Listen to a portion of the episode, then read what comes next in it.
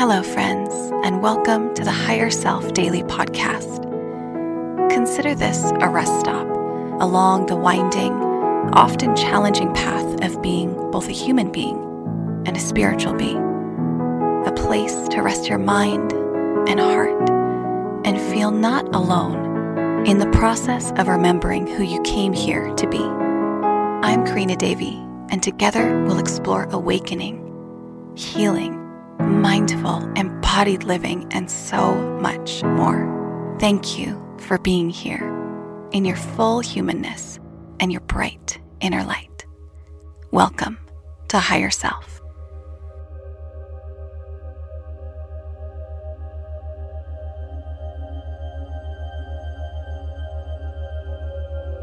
Today we begin a new segment, Community Q and A. I've asked listeners to send in their questions, and I'll dedicate a whole episode to answering them. These can be personal questions, questions you have for the Akashic Records, or anything at all. If you'd like to send in a question to be answered on Higher Self Daily, email me at karina at karinadevi dot com using the subject line Community Q and A. In your email, specify if you'd like to be kept anonymous or if I can use your first name. Thank you so much to everyone who sent questions in. I'll be answering them over the course of the next few weeks. Here is our first question. This comes from a friend of mine. She asks, why does life feel so hard? And she cites a list of contributing factors: a death in the family, migraine she's been struggling with for some time, Roe v. Wade being overturned, exhaustion, and more. Why does life feel so hard? I think a lot of people are wondering this. Today, I'll focus on struggle on a personal level, and then tomorrow we'll dive into this topic as it's occurring on a more collective level. The personal experience of hardship can be one of the most confusing in our modern time, because unless you're Indigenous, you likely haven't grown up in a culture that understands confusion, loss, existential crises, grief, and so much more. Ideally, we grow up in a culture that has rituals and ceremonies to process these very heavy emotions, and we certainly don't have to feel them alone. But living in the modern era, where so many of us are disconnected from our ancestral lineage, we're sort of floating out on our own with all of this weight on our heart. So first, take a moment to acknowledge yourself for everything you have survived. It has not been easy, and you're still standing. You had to be strong, even when you didn't want to be, even when it felt like you could not be strong any longer. You likely didn't have the level of support you needed and deserved, but somehow you're here, alive and breathing, facing another day. Matt Khan says, you don't have to love what happened to you. Just love the one who survived it. So take a moment, maybe with your hands on your heart, and send some love to the part of you that survived all the chaos, hardship, tears, grief, and suffering. We'll have a few moments of silence. What does that part of you need to hear right now?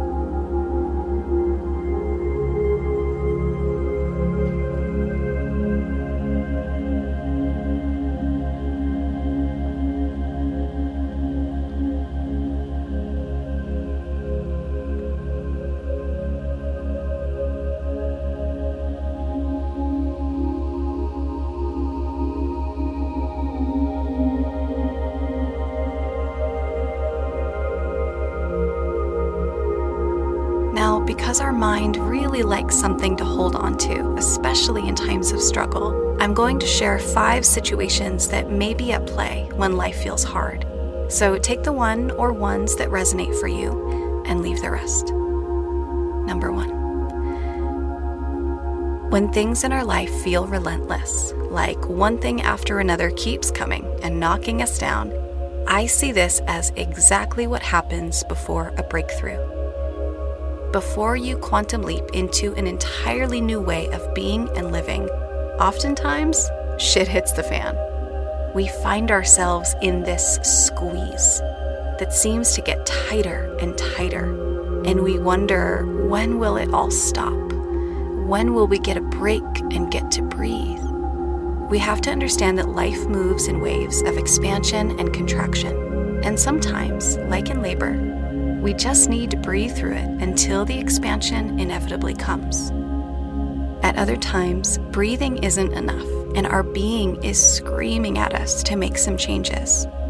Whether it is the relationship that just won't work, the job that brings consistent burnout, or a feeling of flatness that follows you through your days, sometimes life doesn't change until we do. Great positive change in our life is often preceded by getting tired of our own shit. And sometimes when we won't move, the universe moves things for us. Last year, I experienced a health crisis that forced me to leave a line of work that, even though I deeply loved, had me running through cycles of burnout for years. It was a blessing in disguise. I wasn't going to leave willingly, so my body forced me to. I needed a tower moment where everything crashed down on an unassuming Tuesday afternoon to pave the way for the beautiful, sustainable life I was about to build. So perhaps the resistance and struggle you feel in this time is your wise higher self guiding you toward a greater life. Number two, this person mentions that they struggle with migraines. As I am coming toward the apparent end of my migraine healing journey, I look back on it with pure gratitude. Even though a year ago they were so bad, I was just ready for the suffering to end, and I was starting to give up. But in the process of seeking the root cause, which included all sorts of trauma and energy healings, cleanses, therapies, supplements, elimination diets, you name it, I have come to the other side feeling like I have been tuned up and purified. Migraines were a symptom of dis-ease in my body. They had roots in past life trauma, in my toxic load in my body, and so much more. And as I have gone through this process of just sort of following the breadcrumbs, trying this thing and then following that to the next thing, and as I have stepped more fully into my purpose, they have damn near disappeared. Illness is a humbling but excellent teacher. So perhaps those symptoms are calling you to dig in below the surface and listen to what is trying to speak. And oftentimes we can't really hear what that is because pain is one of the loudest noises there is. It's hard to hear the whispers of our body underneath it because it is such a potent, overwhelming experience. If you are struggling with migraines or any form of chronic illness, maybe just going through that journey, taking the right next step, and then the right next step, or the next step that you're curious about, even if you're not sure if it's right or not, will inevitably lead you to where you want to go. Number three, oftentimes, challenging periods in life are marked by astrological transits in our chart. You probably know of the famous Saturn return, the time in our late twenties when Saturn gives us a sobering look at our life. It's often filled with turmoil, but if embraced, can introduce you to your destiny. There are other stressful transits as well, and I highly recommend getting your chart read during challenging times in your life. This way, you can find out exactly what the qualities of these challenges are, like what you're being pushed to learn and when it's likely to end. Just knowing that can give you so much more capacity to face the challenges at hand, knowing that it's coming to an end in October, for example, or a year from now. I remember when Michael Jackson passed away, I was apprenticing with an astrologer in Hollywood. And she showed me his chart and how he was going through this really challenging Mars period that was just about to end. I remember her saying, like, gosh, if he just could have hung on for a little longer, that challenging period would have been over and he actually would have come into this real high point of his life. So having some cosmic framing for what we're experiencing can be so supportive. Number four. There is a phenomenon called the dark night of the soul. and anyone embarking on a journey of awakening, intentionally or not, will inevitably find themselves in one. This period does not last forever, but is an integral part of the awakening process. We experience great strife and anguish during a dark night of the soul. Eckhart Tolle describes it as a time of profound meaninglessness, where our previous concepts around what has meaning in our life falls away. We are being transformed, and the dark night of the soul is the uncertain middle, where part of our ego has been disillusioned, but the new frame of meaning or understanding has not yet been constructed. During this time, our whole life can appear to be falling apart. Loved ones pass on, relationships come to an end, jobs are lost, health is challenged, and often mental health issues arise. This is often a period of deep depression. I've been through this process a few times, and while painful and challenging, yes, I came to view them as a vinegar of sorts. Like, yes, they stung, but they also cleaned out my life in preparation for something new to grow. And when I look back, the only things I truly lost were inauthentic parts of myself and areas of my life that were not truly in alignment with my soul. You go through a process like that enough times, and you start to recognize that anytime anything falls out of your life, whether it be a friendship or a job or where you live, anything like that, it is putting you on a higher path. It is progressing you along the evolution of your soul's journey. So now, anytime something like that happens, a tower moment where something unexpectedly leaves my life, I don't feel a very strong attachment to it. It's this graceful goodbye. And yes, there are often emotions that come with that, but it feels much quicker and easier to process knowing that ultimately it's all for the best, even if it doesn't seem that way in the moment. Now, of course, when it comes to the death of a loved one, I always encourage the one who is grieving to do a few things. Feel as fully as you can. Get support, professional support, community support, spiritual support. When you're ready, use it as an opportunity to explore death and what happens on the other side. The passing of a loved one is often a really powerful catalyst for awakening, especially if the person is exploring how they might still be able to communicate and connect with their loved one on the other side. Ram Dass is a wonderful teacher on the death process for those who are curious. And I also really love hearing people tell the stories of their near-death experiences. It's such a wonderful way to learn about what happens during and after death in a way that comes from personal experience rather than what, you know, let's say a book or one specific teacher says.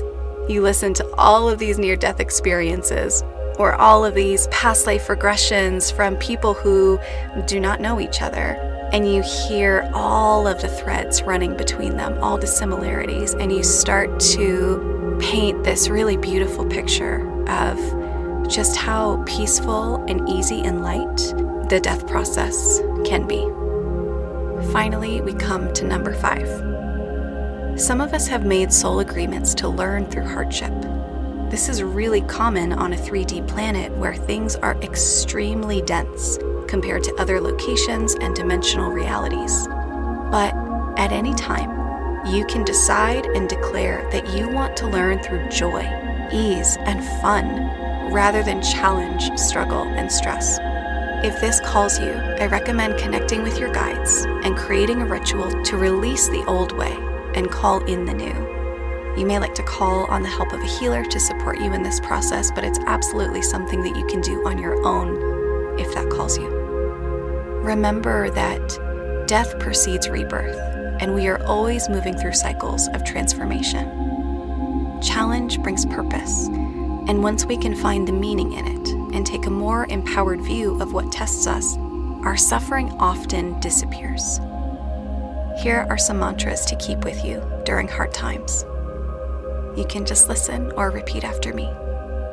This is hard right now, and it won't last forever.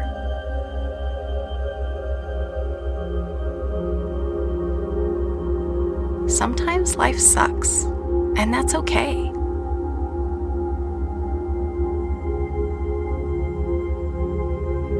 I don't have to enjoy every phase, and this one will be over soon.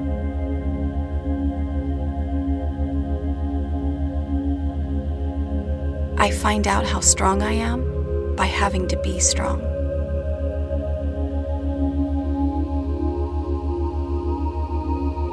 Inevitably, I will experience a time where I don't have to be strong anymore.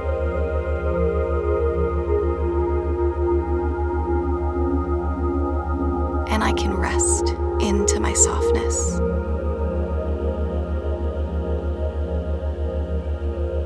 I trust when things fall away and listen to what wants to be born through me.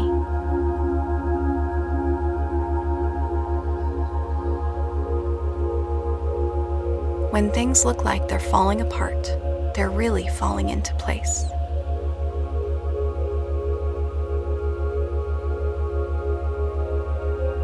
My story doesn't end here, and where I'm going is better than I could ever imagine.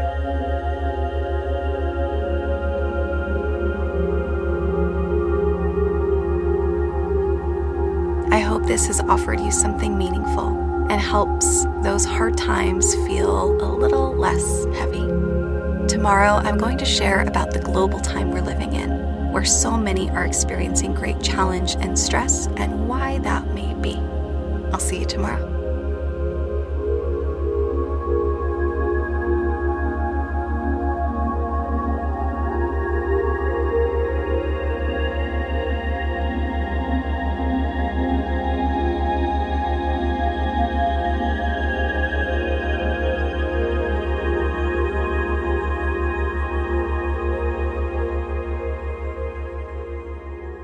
Thank you for listening and spending this time with me. If this impacted you in some way, please share this episode, whether that's on social media or sending it to someone you thought about while listening. I would love to connect with you on Instagram or TikTok, and my handle for both of those is at karina dot davy. If you'd like to connect more intimately, you can join me in the Higher Self Sanctuary, a virtual village where I lead weekly meditations, workshops, women's circles, community gatherings, and more, alongside my partner, the incredible master coach, Jacob Metzger. To check out the sanctuary, you can go to w w w dot higher self dot earth. It's also linked in the show notes. And if you'd like to work with me one-on-one, you can book a session at karina davy dot com. You'll also find information there about courses, in-person retreats, and other offerings. If you're enjoying this podcast, leave a review so that we can reach more of the people who are looking for this space. I'll see you tomorrow. Have a beautiful day.